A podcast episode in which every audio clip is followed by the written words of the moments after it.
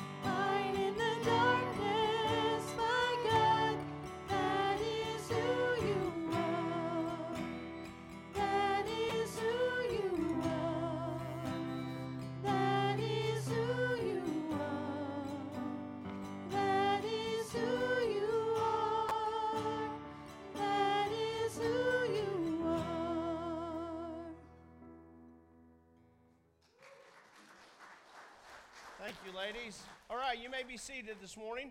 Um, so, got a couple of announcements here. Let me read this card. This is from uh, Dave and Valerie. It says, Crossbridge family, thank you so much for all your thoughts and prayers for our family and the loss of David's grandmother. It means more than you will know to have a church family that loves and supports us. Thank you for the beautiful plan. It will be a beautiful reminder of her and your outpouring of love for us in Christ, the Matthews family. So, uh, that was from them, from the church, uh, for the church family, for you all. Uh, so we have uh, uh, there's a women's uh, Women of Joy uh, trip that is coming up. I've announced this several times. It's going to be September 30th through October 2nd.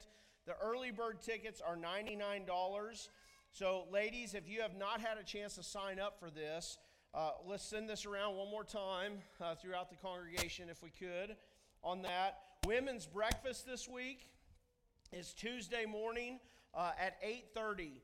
Tuesday morning at 8:30 at Mom's Cafe, ladies, if you would like to meet uh, for breakfast.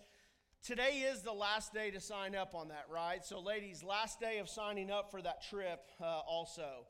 So, big week this week. VBS uh, starts tomorrow night. If you have uh, someone you would like to invite kids, what are the ages? Nursery through what? Sixth grade? Okay. Like nursery through sixth grade Every night here at 6 o'clock at the church, we'll have dinner. VBS will end at 8:30. You can register them online, or you can register them tomorrow night uh, when you get here. You may want to try to do it online just to speed up the process, but invite kids in the area. It's a great week. Also, if you have questions for me this week about baptism, about joining the church, whatever you have a need about, I will be here every night, Monday through Thursday, that I can meet with you. So come and see me, and I can put a time down if, if you have questions for me. Maybe you have some question about doctrine, or I don't know, just anything that you think, man, I'd love to talk to the preacher about this. Come and see me, okay? Um, and we can set up a time this week because I'll be here uh, all night. After uh, all week, all, uh, after church today, up front, if you're a volunteer, if you've signed up to teach or help with VBS, we're going to have a short meeting right after church uh, right up here uh, at the front. Tonight we have men's uh, discipleship at 4:30. No class at six, just discipleship today at 4:30. They're also going to be starting a new class after the 4th of July on the whole armor of God. So, fellas, if you'd like to come on Sunday evenings, they have dinner, uh, and it's and Max and uh, Max Hartman and Denny Chisholm teach that class, so it's at six o'clock uh, every Sunday night. Normal Wednesday night service. There's not going to be normal Wednesday night service this week because we have VBS. So we will have a meal at 6 o'clock, but other than that, like youth classes and all that, I know the youth are going to be helping with VBS. We will not have adult class up here because we'll all be having VBS and helping with VBS. July 4th, the 4th of July, uh, we always set up a, a booth. The booth this year for the church is spots 40 and 41. It is going to be on the northwest corner of the square. So, the northwest corner of the square, that's where our church booth is going to be at. If you would like to help with that, please be here at the church at 8 a.m. on the 4th of July uh, to set that up. And we'll hand out flyers and the whole nine yards. We'll watch the parade. We'll eat some lunch together. It's a good day uh, of outreach at the 4th of July. So please be here that morning at 8 a.m. Anything else? I think I've got pretty much, I think that was pretty much everything on outreaches and whatnot. Thank you to Sean and all the guys at the house for doing the kids' fishing tournament yesterday. They had a really good turnout. Jody and Bridget cooked lunch. I appreciate them uh, doing that. And the kids' fishing tournament went really, really good. We had testimonies there yesterday. It was a really, really good day. So thank you guys for that. I really appreciate you guys, all your hard work. Anything else this morning that I forgot on announcements? Going once, twice? Okay, if you would stand this morning, let's uh, have our time of worship, and we're going to start that with giving this morning with our taking up our morning offering. So let's bless the morning offering, and then we'll have a couple of worship songs today. Lord Jesus, I thank you, uh, Lord, again, just for the opportunity to be here today, uh, Lord, and to worship you. And part of our worship, God, is giving back to you. And Lord, I'm thankful, uh, Lord, this morning that, that we are here. Uh, you've, you have us placed right where you are in Southwest Missouri. Uh, Lord, you provide jobs for us, and we have it so much better here than many parts of even our own country and the world. And so, Lord, at this time, we give back to you. We give you our best. Lord, use it to, to further your kingdom, to fund missionaries, to fund the local church. And God, we love you, and in all things, it's, a, it's an honor to serve you, Lord. In your name I pray. Amen.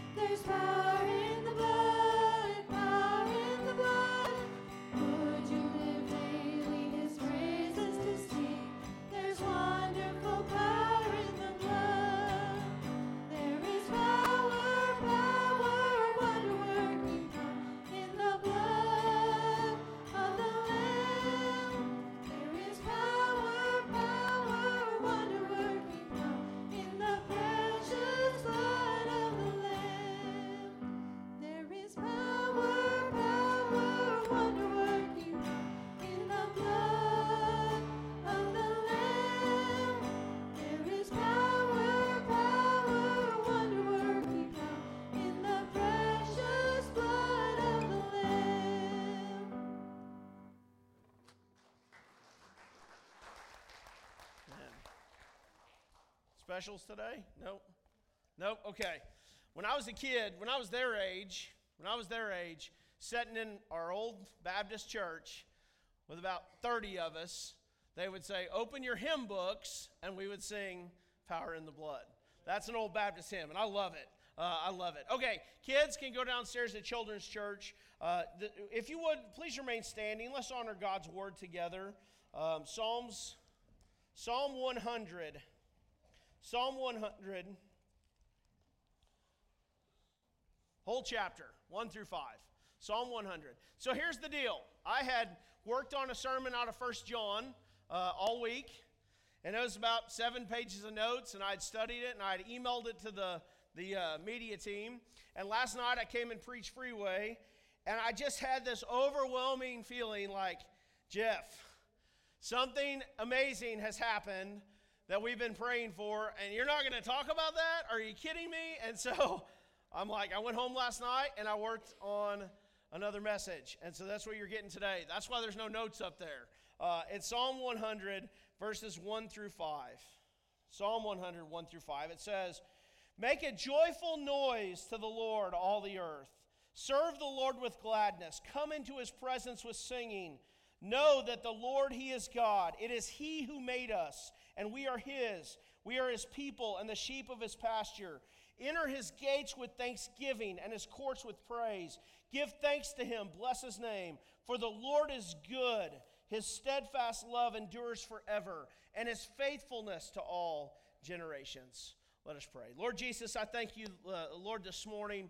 Again, we worship you. I'm joyful today. I was joyful last night, and I'm joyful this morning, Lord. And uh, all of that is directed towards you, for who you are, and what you do for us, and what you've done, and you're continuing to do.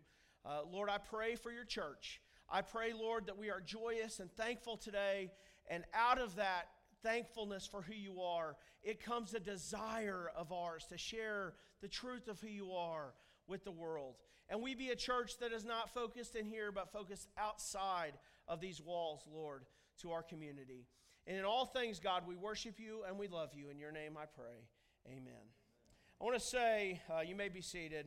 Um, this has been a week, church, that I don't think we're ever going to forget. I think uh, this week will be a week that we talk about for many, many uh, generations. And it is a time that we have prayed for. It's a day that we've prayed for, we've fasted, we have uh, funded uh, organizations uh, to, in this fight uh, that we've been against. Uh, and then this answered prayer was this week that God gave us victory this week, that this was this decision was taken of Roe v. Wade. It was January 22nd, 1973 to June 24th, 2022, which took it back to the states. And it put the authority, that's right, you can be happy about it this morning and be thankful where Friday, Missouri, as I said, became the first state uh, to end abortion. So I'm thankful this morning. I'm thankful for that. I'm thankful for a lot of reasons. I've never done this before, but I'm going to this morning. I'm hoping nobody hijacks it for 20 minutes, but I want to give you an opportunity this morning. If you are thankful for something, I would ask that you stand this morning and tell the church what you're thankful for. Now, somebody better thank you. Thank you, Joanne. You go ahead.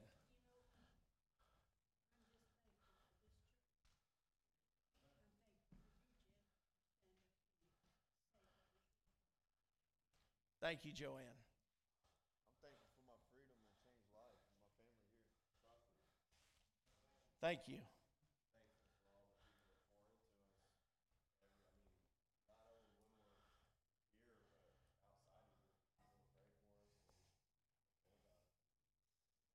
Thank you.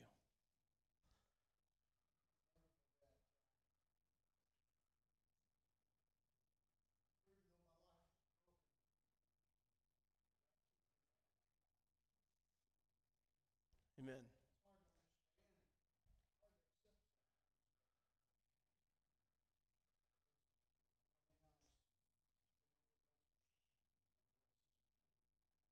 Amen.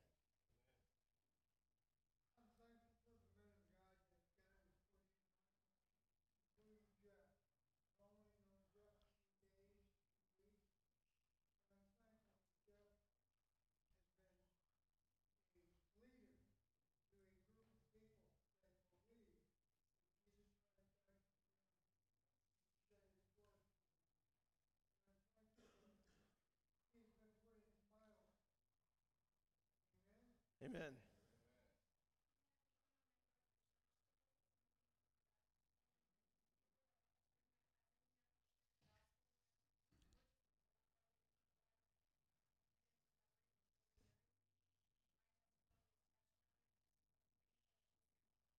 Amen.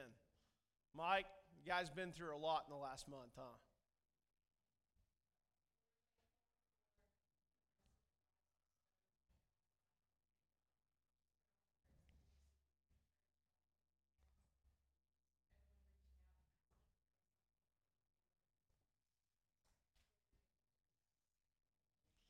Mike, about what a month ago, Mike was on his motorcycle and hit by a car here in town, and he went Evel Knievel several times, didn't you?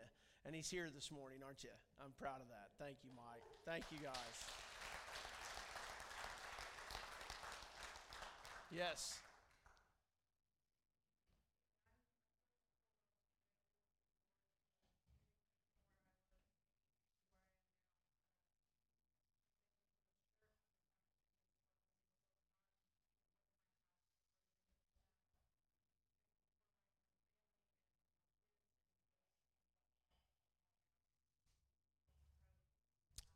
Amen.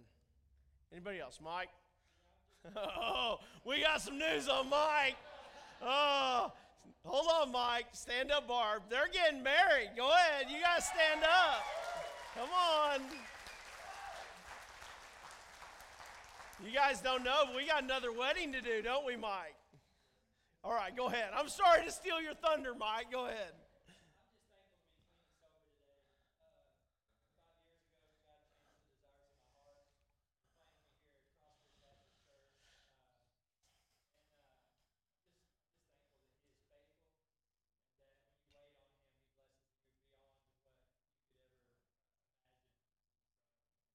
Amen. I, I told Barb, Barb's, Barb's a lot like my wife, Selena. They're quiet and reserved. And I told her, I said, as pastoral staff in the church, you got to sit in the first two rows. We're still working on that, aren't we, guys? All right, Leah.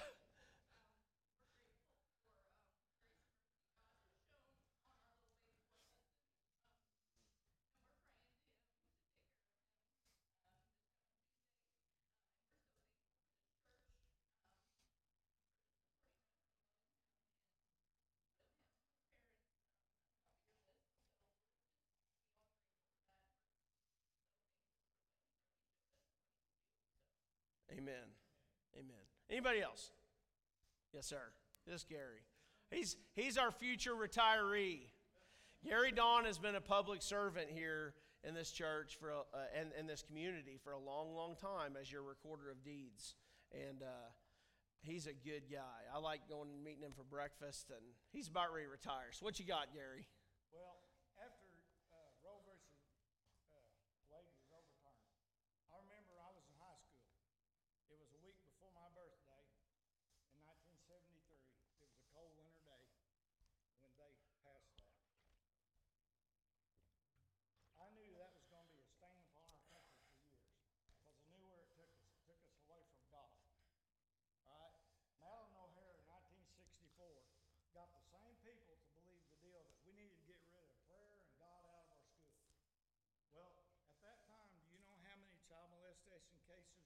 were recorded in the United States at that time, they didn't have it.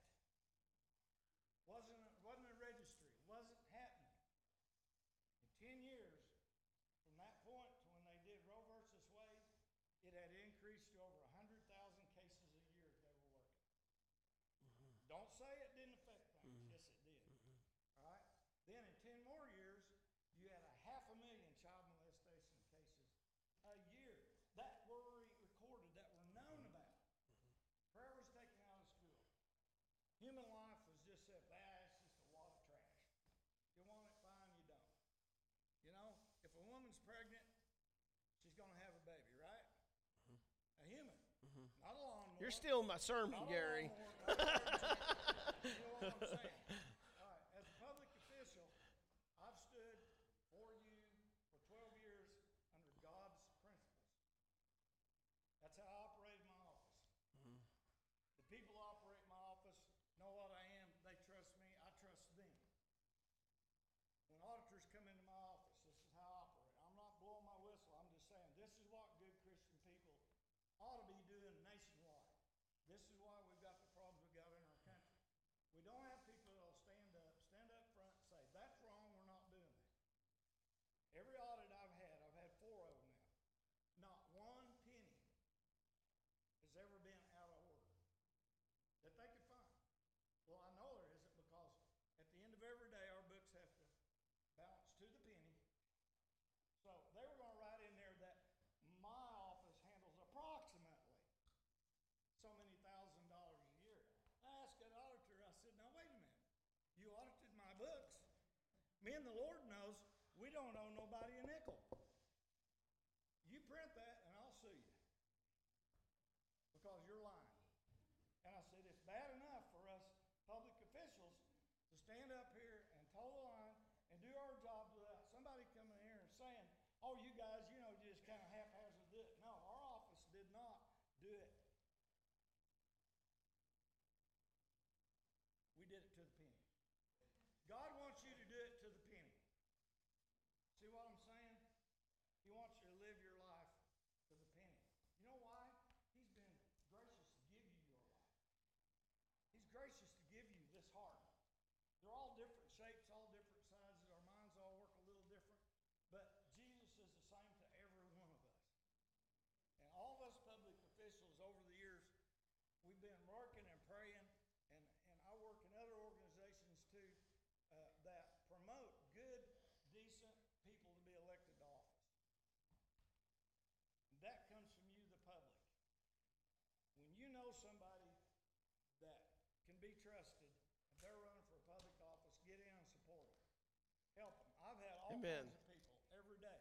Preachers come to my office. I have people Preachers buy you breakfast too, don't yeah, they? once in a while. But anyway, here's what I'm getting at, folks.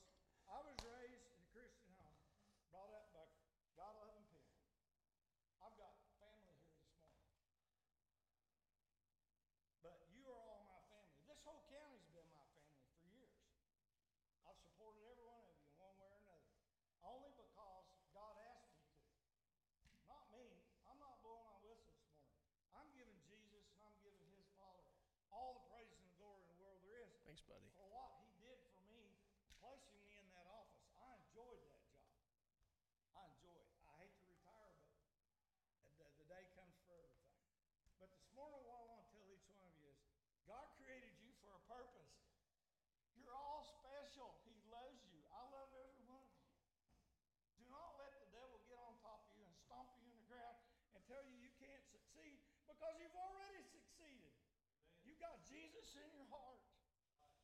He can't take nothing away from you unless you give it to him. Thank you, buddy.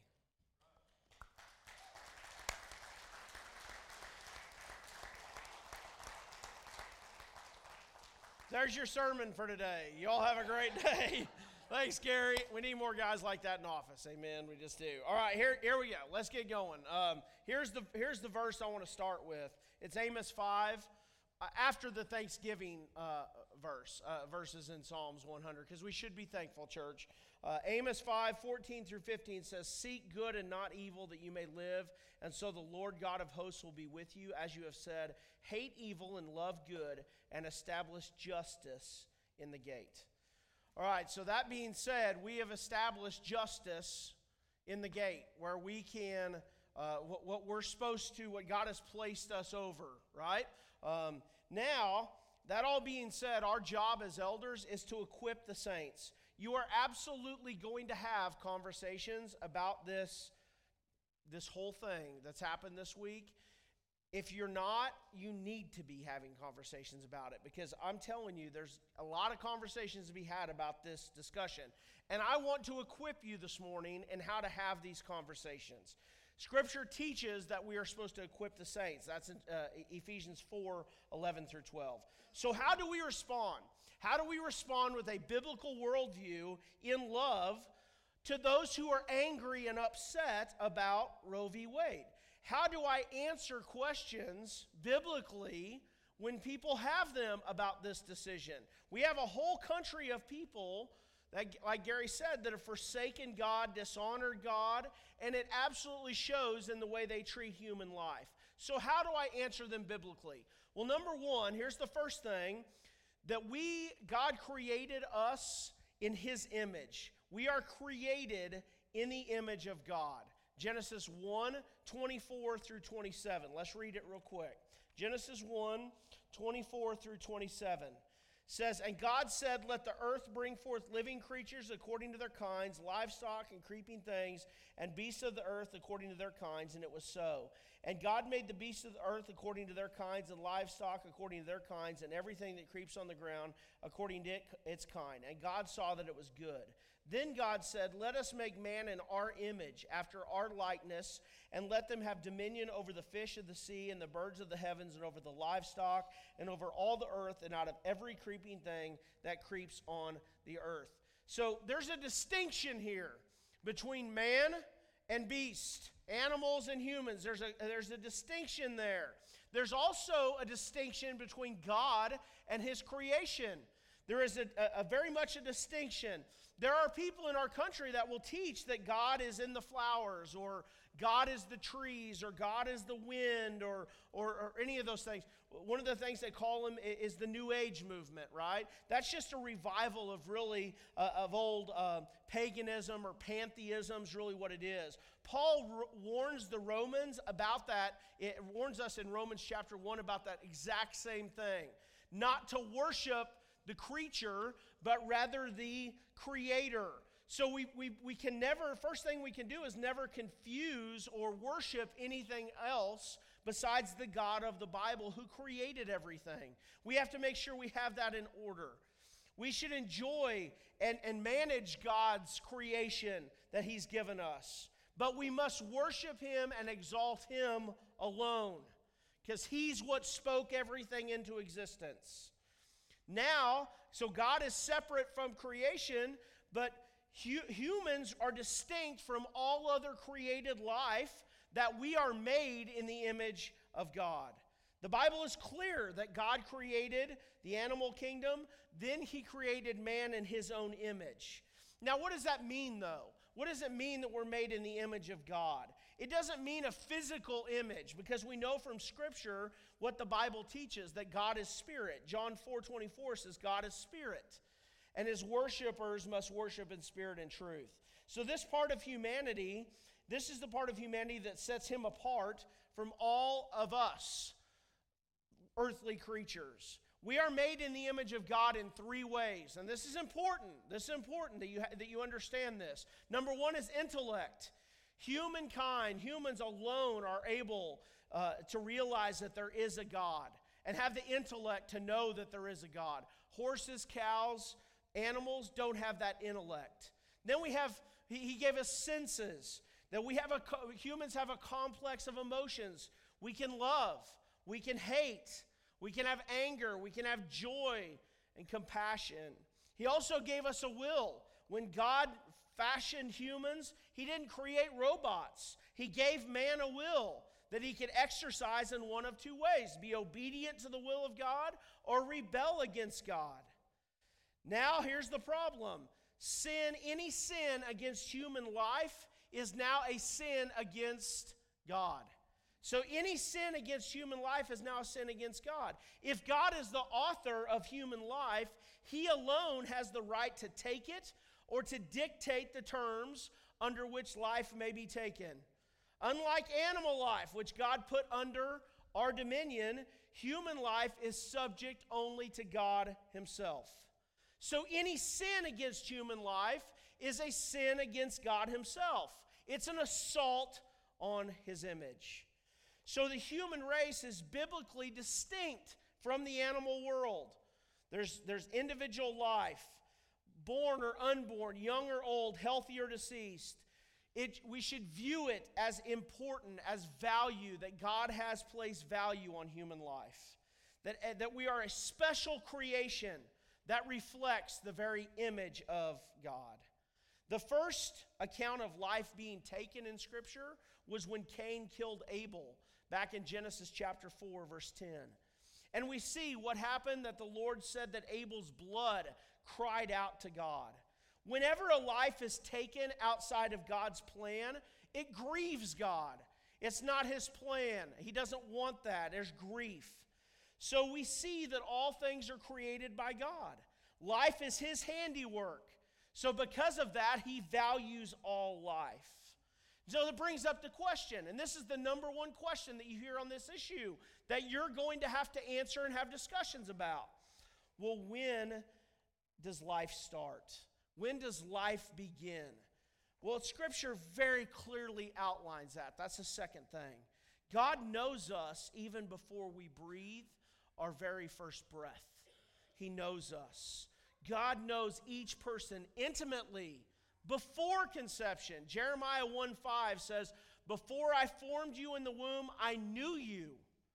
And before you were born I, uh, born, I consecrated you. I appointed you as a prophet to the nations. Now, the Hebrew word here for the English word, it means formed. It's a particular word that they use when potters are molding and shaping clay into a particular shape. Like they pour it into a mold, and it, it means to squeeze it into a, a predetermined shape. That's what the word means formed. So, God's word here in Jeremiah is telling us that God formed us, He shaped us, He brought us into existence, He knew us. That's extremely important when you understand, He tells Jeremiah that happened in the womb. In Luke chapter 1, verse 41, we see that a, a, a baby, a child, is alive inside the womb. When Mary walks into Elizabeth's presence, who, who's the child in her stomach? John the Baptist. And John the Baptist kicks and he flails in the womb right? It, it, it, read that. It's in luke 141 we see that there's a life in there and that's exactly what it's saying. God told the prophet in, in here in isaiah that he knew him long before he was conceived in his mother's womb.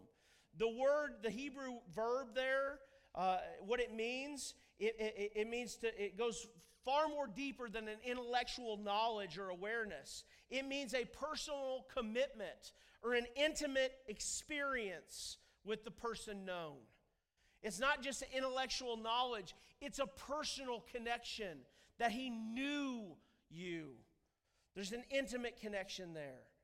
The fact that God not only knew Jeremiah, but he knew him and was involved in a personal way with him before he was conceived tells us something today. That should tell you something and how you have this discussion. That means that God knew each one of us sitting here today intimately. He knows you intimately before you were even a twinkle in mom's eye. God knew you. He not only knew us then, He valued us, and He loved us a, parting, a part of His future creation. So the transition here is but God not only knows us before we are conceived, according to our Bible, He has a vested interest in us being put together. What is that? God knows us and He cares about our life as we are formed in our mother's womb. Psalms 139, verses 13 and 14. It says this For you formed my inward parts. You knitted me together in my mother's womb. I praise you, for I am fearfully and wonderfully made. Wonderful are your works. My soul knows it very well. God says that each human life is what? Knit together. Knit together. The Hebrew word there literally means to weave, to work. God literally weaves us together in our mother's womb. He values us and fashions us together. That, listen, that's all happening inside the womb. So when you say, well, the Bible, people say, well, the Bible doesn't talk about a, a, a, baby, eh, you know, it's a clump of cells. Not to God, it's not. To a lost and dying world, it is, but not to God. If you think this is of little significance to the all powerful God, He put the process in motion.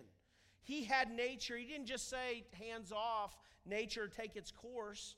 Back in that verse, look at 14, verse 14 in Psalm 139, 13 and 14. It says, We are fearfully and wonderfully made. That, that mean, what does that mean? It means fearfully means that we're made in an awesome way. Too beautiful, too complex, too supernatural to be anything but awesome. You're fearfully and wonderfully made. I remember the first time that I saw our children on an ultrasound. You see little fingers, and it's amazing. And, and the first time you see that, you feel, you, you, for, for you fathers, remember the first time you put your hand on your wife's stomach and you got to kick back, right? You know, you know there's life there. We're fear- it's amazing. It's amazing. So God knows us before we're conceived. He's actively involved in forming us. But now, what extent does God know us today? Day to day, He knows exactly where we are. Everybody. There's never going to be another you. Even if you have identical twins, their DNA is separate. There's never, never going to be another you. So, so why do I go over all that? It may seem redundant because we've talked about that. Because we have to agree with God about human life, not the world. That's the message you have to share.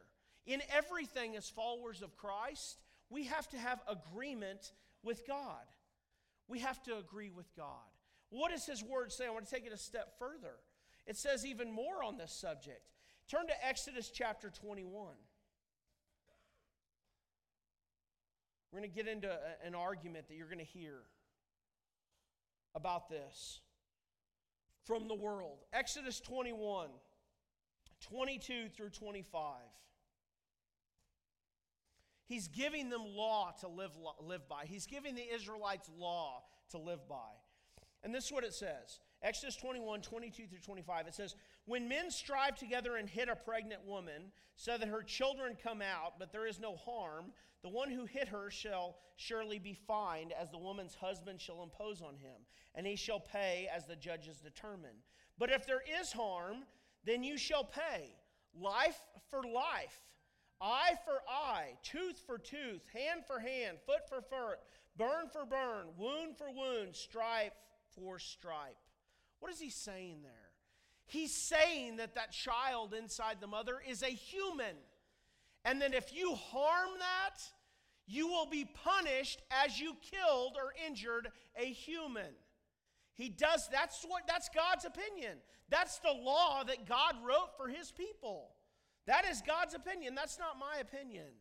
So if you harm something inside a, a, a, baby inside a mother, you are if you kill that, you are charged with what? Murder. You are charged with murder. What was one of God's Ten Commandments? Exodus 20 13. You shall not murder. Now I know, I know to a lost and dying world that this is way out there, right? Well, it's not way out there to God. It's what His Word says. I understand that a lost and dying world is going to tell you that it's not murder. Or they're going to say, well, I think everybody has a choice. Listen, God's Word doesn't say that, Christians. God's word doesn't say that. God's word says it's murder. Now, now listen, I know the arguments, and I want to address the main one. Well, and I've even had Christians this week tell me this argument. And I want to use the term Christian loosely when they use this argument. Well, I think we should just let people make their own personal decisions. I think we should just let people have control and let them choose what they want to do, right? I want to use some logic with you this morning. I want to use the same logic that that says. If I'm driving today outside, I'm driving in through a neighborhood, and I see a man out in his front yard beating a woman. That same logic, if I use their logic, would say, ah, if he wants to beat her, that's his business, that's none of mine. I'm just going to go on about my day. No big deal, right? No. As a Christian, if we're driving by, fellas, and we see a guy outside beating a woman, we are slamming on the brakes, putting it in park, and issuing a beat down right there, right? We're going to do that. We're going to be in all over it, right? Why? Because we know that that is wrong. We know that it's wrong for, for a man to do that to a woman. We can't ignore that. We can't ignore that, nor should we. And if we ignore it and we allow it, we're complacent in it. Okay, let's use that logic back to this. If I believe, if and I want to use the word really believe. Because if I really agree with God that killing a child inside of the mother is murder, then I would uh, have the same expectation in that. And I would want to stop it. I would want to stop that murder. That's what the kind of logic you have to use. Listen, God in His Word doesn't view this issue as my body, my choice. He doesn't. God views this as that child is a person. That is the message that we have to share. Listen, regardless of the feelings of a lost and dying world, regardless, regardless, you will never, listen, you're never, you will not open this book. You will not ever open this book and see Jesus say, Well, obey me if you feel like it. Obey me, if, I mean, follow me and obey me if there's nothing else for you to do or if you agree with it. If you don't really agree with it, it's cool. You can still follow me. That's not what he says. That's not what he says. Jesus says, if you come after me, deny yourself, take up your cross, and follow me, which means you die to whatever opinion you want to hold. You die to whatever opinion the world says you think that you should have. And you live for what God's word says you should do. That's what it means.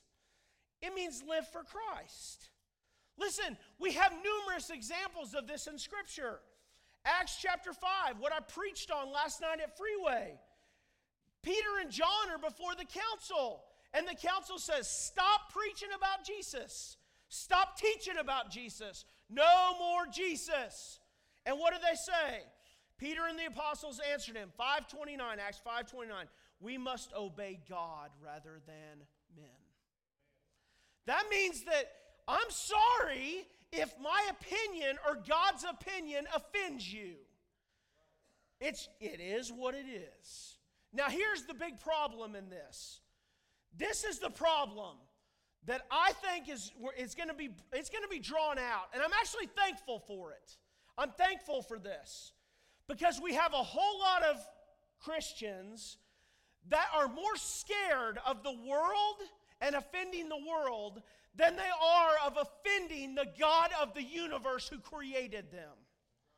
They are more scared of getting labeled a radical or whatever people want to call you instead of saying, you know what? I want to follow the God of the universe. And I want to conform my life to Him and His Word. Proverbs 19:23 says this, "The fear of the Lord leads to life, and whoever has it rests satisfied. He will not be visited by harm." Listen, church, we should have a reverent fear of the Lord and honor him by being obedient to his word. We have way too many Christians, way too many preachers that are more worried about offending man and don't even consider at all what God says about the matter. We should be more worried about what God says than somebody out there. Listen, I should be more worried, and our elders should be more worried about what God says than what you think.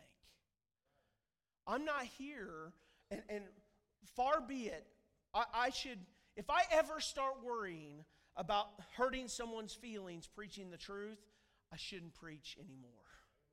I should be more worried about offending the Creator, the God of the universe, than a lost and dying world. Now, listen, that doesn't mean we have to be brass and we be unloving. It's not un, we, we, that's not how we carry ourselves, church. That's not how Jesus carried himself. But he certainly did not ever tell anybody, oh, yeah, you're living a sinful lifestyle. Eh, it's cool. You just do whatever you want to do. And then when you feel like being one of my followers, come along. He didn't say that. You know, every interaction that Jesus had with the lost and dying world, you know how he finished it? He shared the hope of who he was. He told them who he was, and then you know what he would tell them? Go and sin no more. Now, what does that mean? That doesn't mean they're never going to sin. That means you change your mind about your sin and you follow me. You agree with me about sin and you follow me. That's what Jesus said. Stop living in a sinful lifestyle and come and follow me. Does that mean that Peter or any of the apostles never sinned? No. Peter denied Jesus three times. All right? You're going to sin. I'm going to sin. We're not perfect. Please, I appreciate all the compliments you guys think of me. Live with me for a week, and you're going to be like, man, we are thankful for Selena. it's the truth, right, honey? Kids, it's the truth, right? Yeah, they're saying, yeah, preach it now, Dad. Preach it, right? yeah, it's just the truth, right? Because we're sinners. What it does mean is I'm not going to live in open rebellion against God. Now, here's the last point. Here's the last thing. Where we, where we, we have to stand bold and stand firm and stand for what's right, but we have to remember what we are. That we are ambassadors of hope. We're ambassadors of hope on this issue. 2 Corinthians 5:20 says we are ambassadors for Christ. God making his appeal through us. We implore you on behalf of Christ, be reconciled to God. On this whole issue, church, you got the answers. You have the answers. We have the answers. We have the answers to truth and to life. Who is it? Jesus said in John 14, 6, I am the way, the truth, and the life. No one comes to the Father but by me. You know, the only way for someone to agree with God about abortion and to stand for truth on it is if they become a follower of Christ. Now, listen, that's the answer. Now, I, I am all about, I mean, out, five minutes, you can meet with me for five minutes and know that I want to elect godly Christian officials to serve in public office. Thank you, Gary. I appreciate that. We need to do that, church. But let me say, that's not going to change hearts and minds. Gary Letterman's not going to change hearts and minds. Jesus Christ changes hearts and minds. That's the hope that we have. That's the hope. And the only way that someone is going to have their blinders taken off and then to view life the way that I view life and you view life is to have become a follower of the Lord Jesus Christ. And then you know what they do? They start agreeing with what God's word says. They start their life, what? Somebody said, I'm thankful for a changed life. Who was that? Well, why did their life change? It wasn't because of Pastor Jeff, it was because of Jesus, right? It's through Christ. It's through Christ. Now, what's our responsibility in this? Well, how are they to believe unless they're sent? Romans 10 15 says, And how, how are they to preach unless they are sent? As it is written, How beautiful are the feet of those who preach the good news. Now, that's not just talking about preachers here. All of you have the gospel that you can share outside of here. You have the message. We are called to share the good news. God has commissioned us. Read Matthew 28 19 through 20. Go therefore into all nations. Write it down and read it later. Make disciples, baptizing them in the name of the Father, Son, and the Holy Spirit, teaching them all that I've commanded you. And lo, I'm with you always. That's what Jesus said. Go into the world. And here's the last thing on this we're also ambassadors of forgiveness. Now, the odds are this morning that somebody hearing my voice, either online or in this room, knows somebody who has had an abortion or has had one themselves. I want to make it perfectly clear this morning that God does not grade our sins.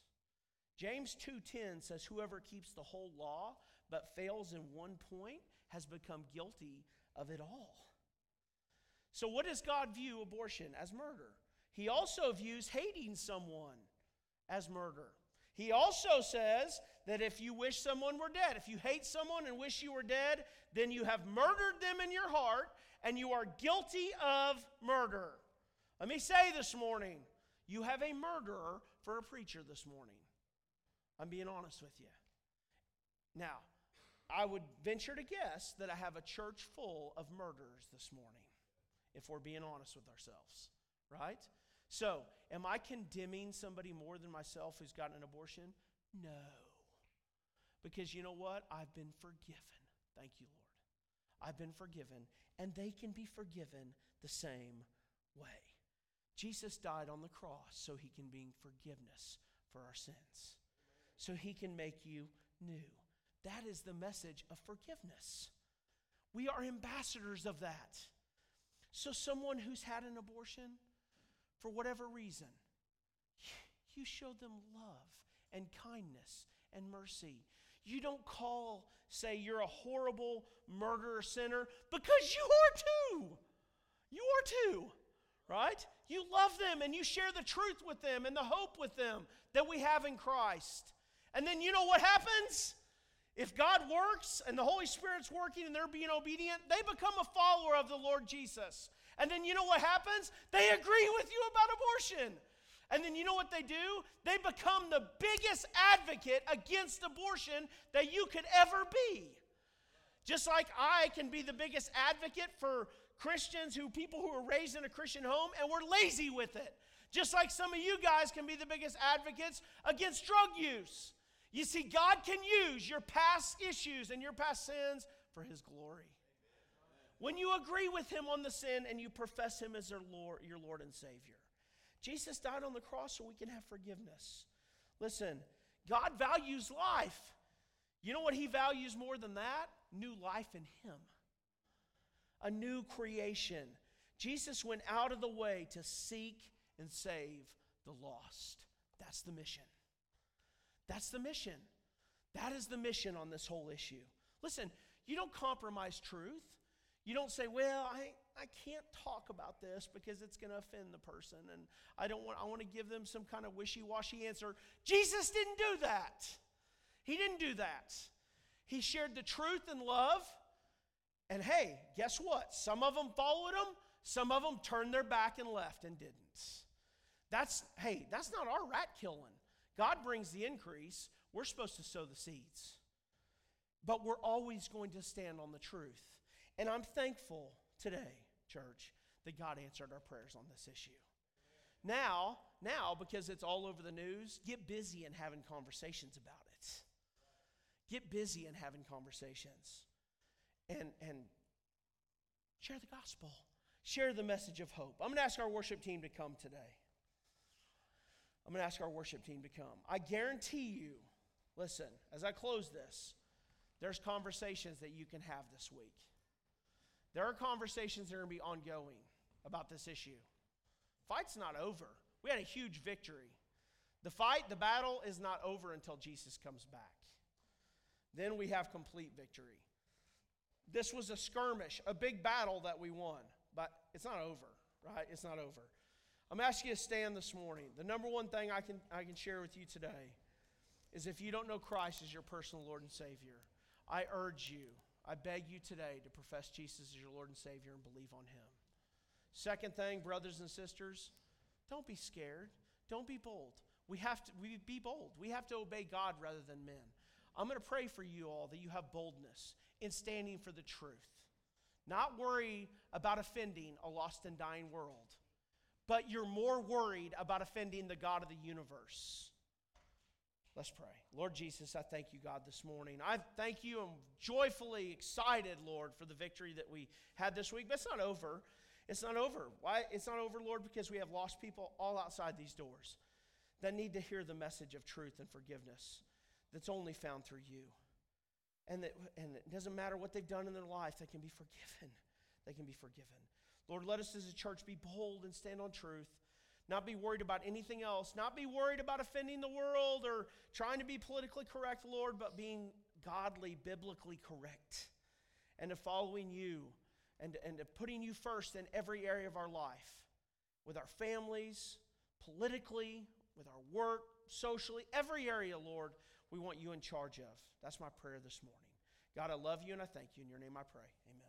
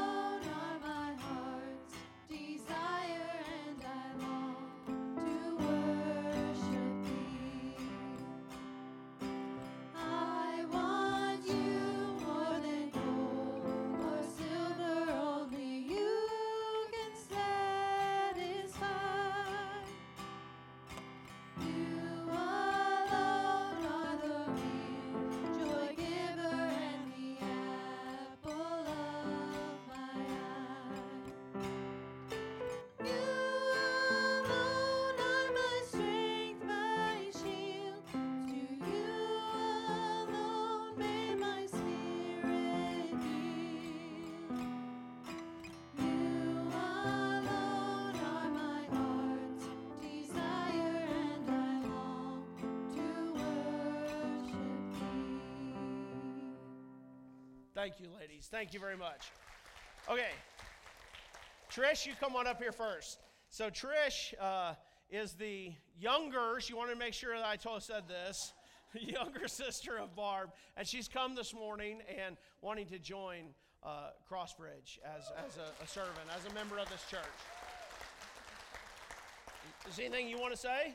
Thank you for the warm welcome. Okay, all right, great. Well, I want you to stay right here. Girls, come on up here. This is an awesome, awesome morning. I'm glad um, the, the Lord wanted me to uh, change the sermon last night. Um, so, you guys know Savannah. We've gotten to know her pretty good over the last several weeks. Uh, she is coming and going to be joining Crossbridge, wants to join our church too, and we'll, that's right. And so she'll be taking the new member class, and I'll be meeting with, uh, with her this week. But uh, it's cousin or friend? Cousin. cousin. Brittany is, she's visiting from Kansas City this morning. Uh, and, and I've had a chance to talk to Brittany, and uh, she, she has confessed Jesus Christ as her Lord and Savior this morning.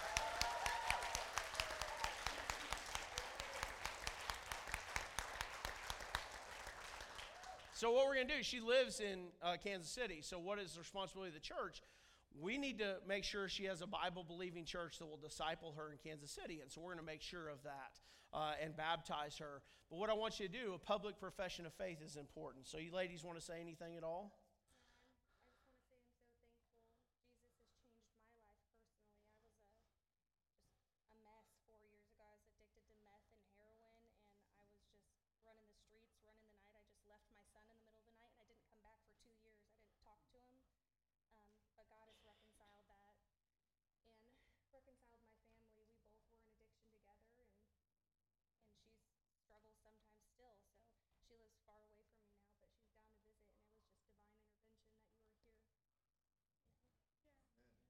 Amen. You got anything you want to say? Okay, that's okay. You know, I love when people come and profess Jesus as their Lord and Savior, and there's tears because they know that they violated a holy God and they're broken because of their sin, and that's amazing. I love that. So, what I want you ladies to do, if you would, stay right here. Church, what I want you to do, uh, come, come around uh, when we close here and congratulate them, welcome them into membership, and welcome her as a new sister in Christ, okay? Here's the benediction today as we close. It says, it's Colossians 3:17. It says, "And whatever you do in word or deed, do everything in the name of the Lord Jesus, giving thanks to God the Father through him." Today is a day to be joyous. A whole lot of joy uh, has to happen today, right? Danny, would you close us in prayer this morning?